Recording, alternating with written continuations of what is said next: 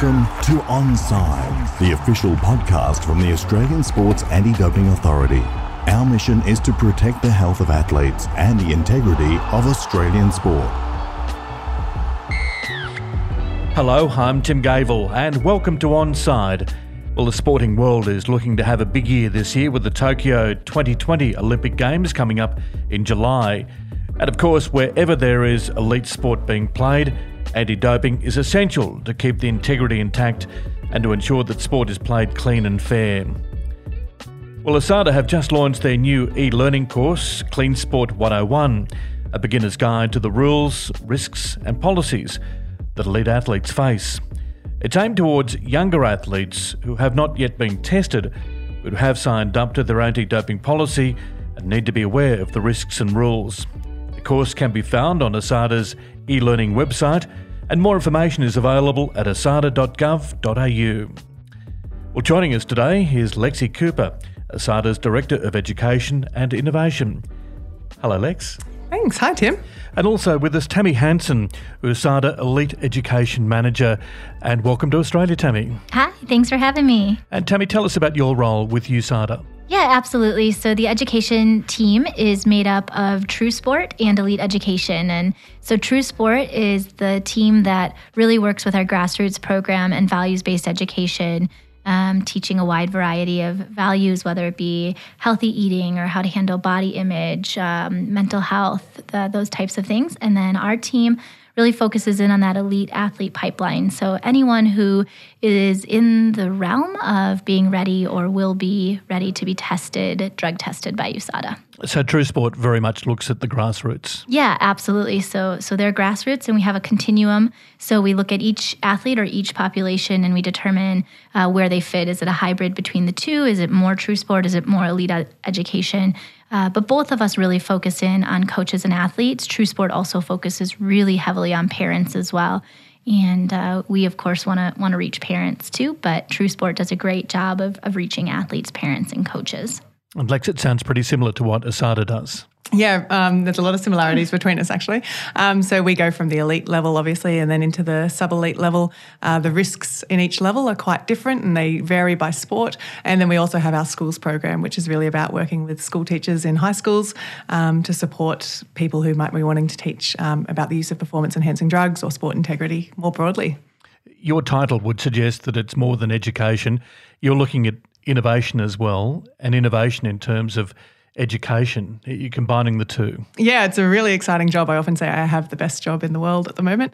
Um, it's all about trying to find new ways to engage with athletes and coaches um, and try to get the message across. You know, anti doping isn't often the most exciting thing that athletes want to talk about. You know, they'd often be rather be training.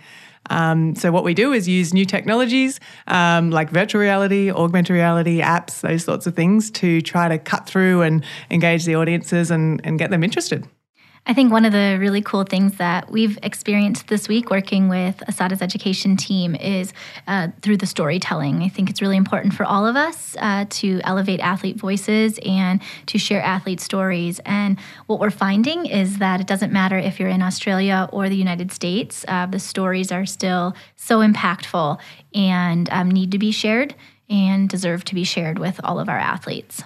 Uh, one of the things that we've learned from ASADA this week is just innovation, um, their ability to, to, think nothing is off the, the table. And uh, we just had a really awesome hour session where we just bounced ideas back and forth, and, and there was nothing too, too off the wall for us to consider. So that's been really great. And I think moving forward, one of the things we're just really excited about is to continue to collaborate on research uh, where we can compare different populations of athletes uh, as, as a whole. Talking there about athletes, banned athletes, using athletes who have tested positive either inadvertently or on purpose. Uh, that's something that ASADA is certainly looking at, and I'd assume that USADA is looking at as well. Yeah, it's been one of the great things to learn from Tammy from this week. USADA have a bit of experience in this, um, and ASADA is relatively new to the um, to this side. So, um, you know, they have such powerful stories, whether it's an inadvertent um, doping case where you know they had no intention of doing anything wrong, but they might not have known the rules or they got caught out by a supplement. There's so much that other athletes can learn from them and then, you know, that we can learn from them as well to help make sure that we prevent that in future. And likewise, even with people who, you know, deliberately go out to dope, understanding the pressures and the sorts of things that influence them to make those decisions, and then the impact that those decisions have on the rest of their life, on their families, on their careers. Um, it's such an enormous thing. So we've learnt so much, and um, I'm really excited to take what we've learnt from Tammy and put it into practice. Yeah, we recently did some filming with Abby Raymond, who is a 14 year old that tested positive due to a contaminated supplement, and uh, filming with her and her father. Uh, and it, it's just heartbreaking. And so there are some of those stories out there that, again, athletes can learn from. And in our collaboration, um, we're really able to talk about that and talk about what is the messaging, what is most valuable for our athletes. And I think it's, um, you know, one of those things that when we do have those conversations, it's really heartbreaking for both of us. Neither of us, or you know, neither organisation wants to see those cases or to to hear those heartbreaking stories. Um, so, you know, we we both learn a lot. So I think that just motivates us. Like mm. it motivates us to make sure that we are providing every resource that we possibly can, that we're um, fighting for more regulation in the supplement industry, and that we are just educating in the most meaningful way because uh, if we can ensure that that never happens again, mm-hmm. like we'll we'll feel better about what we're doing. Yeah, hundred percent. Is inadvertent doping through supplements that that seems to be the focus at the moment? I mean that's one of many focuses right? We want to make sure that athletes are getting to compete on a fair and level playing field whether that is in our own country or internationally. And so it's also focusing in on providing a platform for our athletes to be able to speak out uh, providing opportunities for them to report doping as well. You know we talk we've spoke a lot this week about how some athletes just don't want to turn on their teammates or don't want to report doping because it's part of their values mm-hmm. to not turn someone in.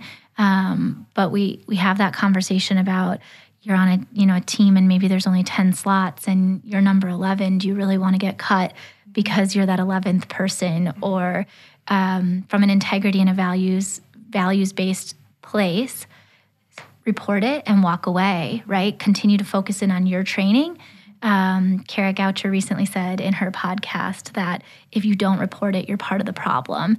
And so we've been having a lot of conversations this week about athletes, some athletes' belief that reporting is turning on a teammate um, versus reporting is doing the ethical and the right thing.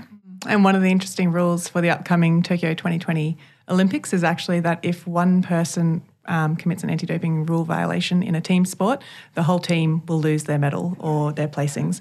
Um, so it's you know trying to help athletes appreciate that the impact it, it, impacts them, it impacts their sport, it impacts the whole country's reputation.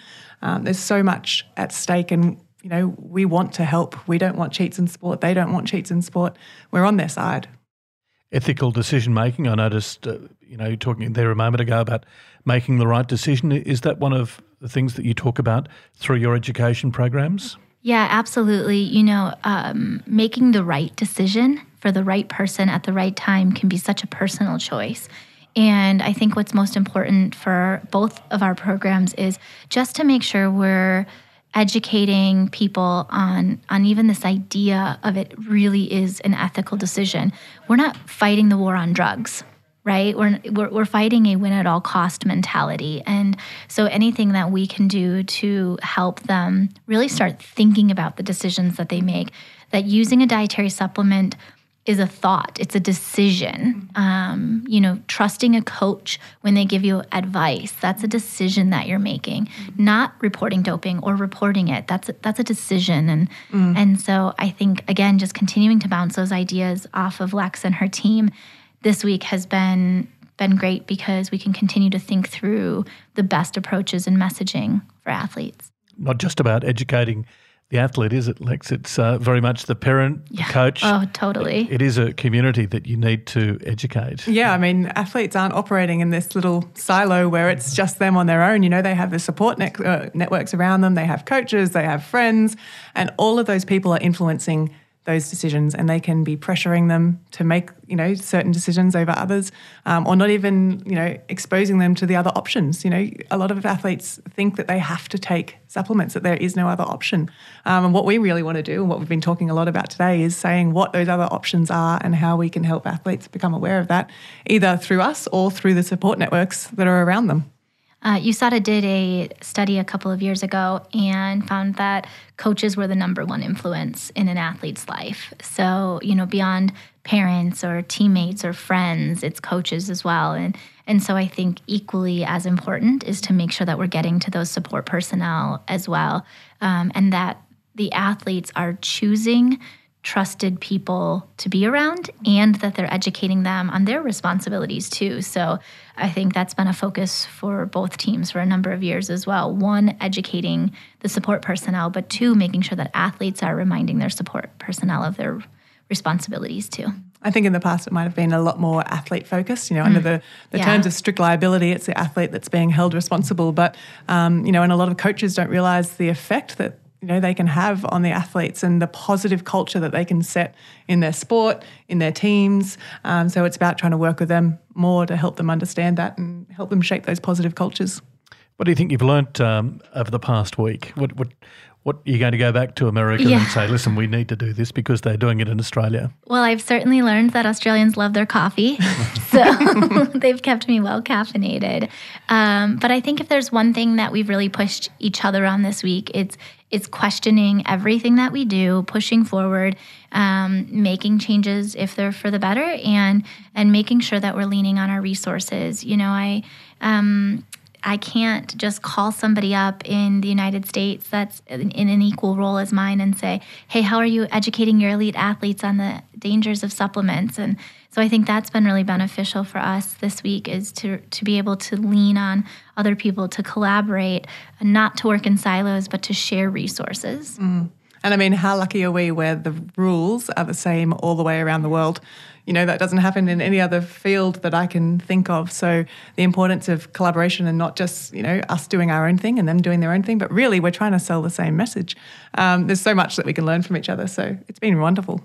And, and you both use ex athletes, current athletes. I know that in America, for instance, very much former athletes to get that message out. So seem to be on the same page there that athletes listen to athletes. Yeah, absolutely. For our uh, True Sport team, they have ambassadors, and those are current and retired athletes. And for our athlete presenter program in the elite uh, realm, we use retired athletes as well. And it's um, great to hear, you know, just their stories that they're able to tell. Or um, it it really is a badge of honor for some of them when they stand up in front and they say, "I've been tested by USADA 32 times, and here's my experience, and I'm here to tell you about it. And I'm here to tell you how great it's been to be part of a clean sport movement and what it's meant for me. Or, you know, I've been robbed or cheated out of a medal and here's how devastating it was for me and i want this to be better for you the next generation and so there are um, stories that they can tell that are extremely relatable and, and passionate and are able to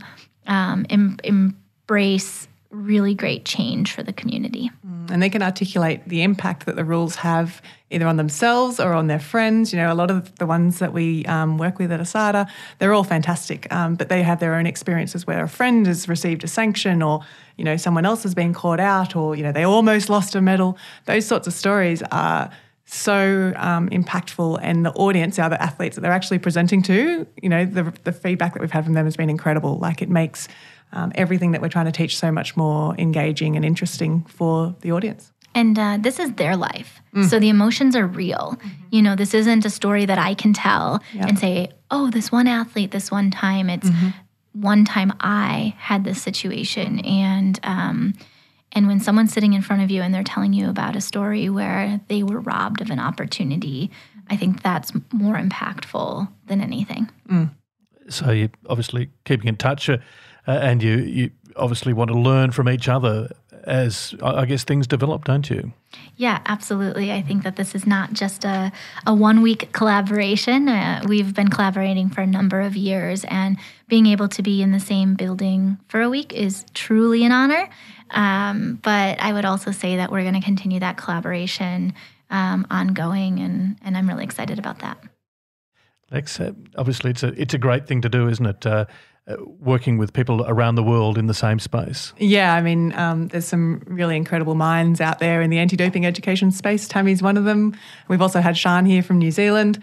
Um, you know, there's so much that we can all learn from each other, and we all have our own experiences. And um, yeah, I think the more we talk, the more we can collaborate on resources and messaging, and it's all ultimately for the athletes' benefit. You know, we're all on the same page of trying to protect athletes, protect sport, um, and we're all extremely passionate. So. Good on you. Thanks very much for coming in, Tammy. And um, I guess we're probably going to hear a bit more from you over the years, uh, given this close collaboration with ASADA. But thanks very much for joining us today. Yeah. Oh my gosh. Thank you so much for having me. Thanks, Lex. Thanks, Tim. So, joining us today, Lex Cooper, ASADA's Director, Education and Innovation, and Tammy Hanson, ASADA's Elite Education Manager. Back with more with Onside in just a moment. This is Onside, the official podcast of ASADA. Well, time now for So I Was Wondering, where we answer questions from the public. The question this week is Are the testing protocols the same everywhere? And to answer the question, John Priestley, ASADA's Assistant Director of Field Operations. Well, John, uh, are the testing protocols the same everywhere? Uh, the testing protocols are the same everywhere for sports that follow the World Anti Doping Code, and they have to um, implement the international standard for testing, which means that the protocols everyone everywhere in the world uses is the same, although there is sometimes differences between the equipment that each national federation or international federation uses or the um, amount of staff that are present during the testing session. So, where is it different? What countries would be different if you could give us an example? Uh, Germany, for instance, a lot of the testing they do there, their DCOs are trained as DCOs, chaperones, and also blood collectors. So, there may be only one um, person who notifies the athlete collects the blood and also watches them pass the urine and seals it up. Where in Australia, we always use a DCO and a chaperone to do those functions and also a separate blood collector at different times. Is it different too with a, big event like the Olympic Games? Uh, at the Olympic Games, uh, uh, most of the time they have um, DCOs from all different countries go there, but they use um, volunteer chaperones. So, what will happen? The chaperones will actually notify the athlete they've been selected for a test, escort them to the DCO, and the DCO then will witness the passing of the sample and the sealing of the sample. The language used, though, is pretty much uniform across the board, isn't it? Yes, the the notification process is all the same. They whoever does the notification still has to tell the athletes the same thing and advise them of their rights. And the um, witnessing of the sample, had, the sample has to be directly witnessed, and also the person witnessing the um, sample has to be the same sex as the athlete. So that's common throughout the world. Uh, do you find that athletes ever question the, the protocols that are happening elsewhere? Um, sometimes they do. Uh, especially if they've been to, I suppose, um, less developed countries than Australia is, because they sometimes um, probably haven't had the experience, their staff haven't had the experience in collecting samples that our have. So for, for our Australian staff, they have a very set and very well practiced process where the others, they probably don't collect the samples as many mm. as often. So I think it's very good that Australia – has this almost like a leading role, you know, because the athletes from Australia have certain expectations after dealing with the SADA. Yes, so with our staff, we we actually try to get them to follow this process strictly, but also to be friendly and open with the athletes. So um, we try and provide as much information to the athletes as we're allowed to but still and making it as comfortable as possible, but still making sure that the, the protocols are followed as per the WADA guidelines. Tell us about your role here, John. You've been here 11 years at ASADA. Yes, I've had several different roles, but currently I'm the um, I look after all our field staff, so that's all our doping control officers and chaperones. So that involves um, overseeing their training, plus the um, allocation of what missions they do and which athletes they test given the number of operations, I'd imagine it's a, quite a busy job. Yes, it has been very busy from different times, um, especially if there's major events in Australia, like the Commonwealth Games. That was a very busy period for us because we not only had to try and continue to do all our normal testing, but also additional testing for the Commonwealth Games. So, and lead up to the Olympics this year, obviously it's very busy still as well. Just um, doing all the testing that's required to make sure that the athletes that we're sending to the Olympics are clean.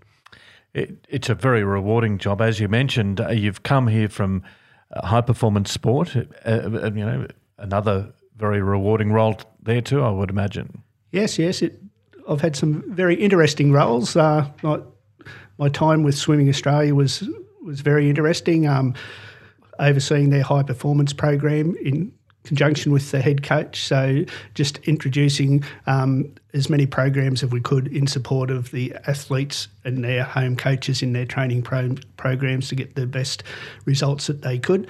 But this here has also been a very rewarding job in the SADA.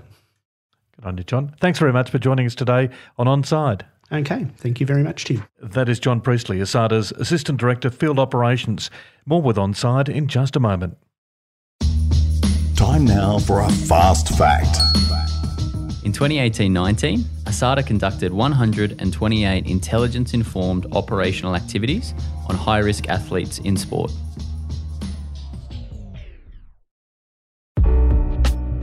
That's Adam Bradley, ASADA Intelligence Officer. I'm Tim Gavel. Thanks for joining us. You've been listening to Onside, the official podcast of the Australian Sports Anti Doping Authority. Send in your podcast questions or suggestions to executive office at asada.gov.au. For more information about clean, fair sport, visit our website asada.gov.au or check out our Clean Sport app.